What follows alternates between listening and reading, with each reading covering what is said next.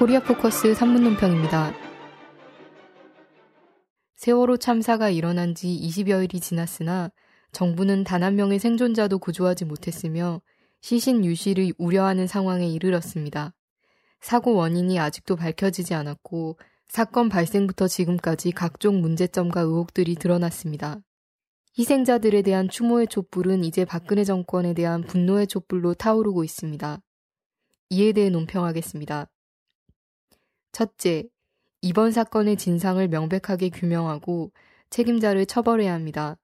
먼저 사고 원인에 대한 투명한 조사와 확실한 답변이 필요합니다. 침몰은 침수로 된 것이며 침수는 충돌로 생긴 것이 일반적인 상식인 만큼 이에 대한 정확한 해명이 필요합니다.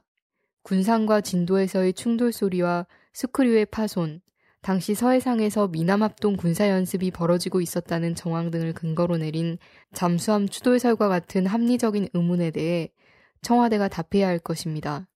또 사건 발생 시점, 해경의 해군 통제와 민간 잠수사 배제, 진도 VTS 교신 조작, 각종 오보와 언론 통제, 선장과 선원들의 격리 등 갖가지 의혹들에 대한 진실이 밝혀져야 합니다. 따라서 정부는 유가족들이 요구하는 청문회와 특검 요구를 당장 수용해야 합니다.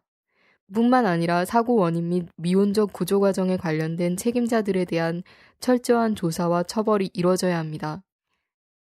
둘째, 이번 사건의 책임을 지고 박근혜 대통령은 자진 사퇴해야 합니다. 대응 과정에서 박근혜 정권의 총체적 무능이 드러났으며 단 한 명의 생존자도 구해내지 못했습니다. 못 구한 것이 아니라 안 구한 것은 살인 학살과 다르지 않습니다. 그 책임은 박근혜 대통령이 져야 합니다.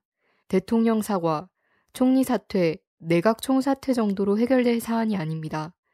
가디언은 이번 사태에 대하여 선장과 선원들에게 책임을 전가시키는 박 대통령의 상황인식에 대하여 의문을 제기한다며 서양 국가에서 이렇게 늦장 대응을 하고도 신용과 지위를 온전히 유지할 수 있는 국가 지도자는 결코 없을 것이라고 지적했습니다. 김용옥 교수는 주류 언론들이 이 기회에 박근혜 대통령이 책임 소재가 있는 모든 행정조직, 또 세모 청해진과 같은 음흉한 범죄기관을 발본 세권해야 한다고 과격한 주장을 펴지만 이것은 사태의 본질적 해결이 아니다라며 박근혜 정부의 구조적 조약의 책임은 궁극적으로 모두 박근혜 본인에게 돌아간다고 강조했습니다. 셋째, 이런 상황에서 국민들의 저항권 행사는 정당합니다. 분노를 넘어 이제는 행동해야 할 때라는 김용옥 교수를 비롯한 양심적인 국민들의 호소는 당연한 것입니다.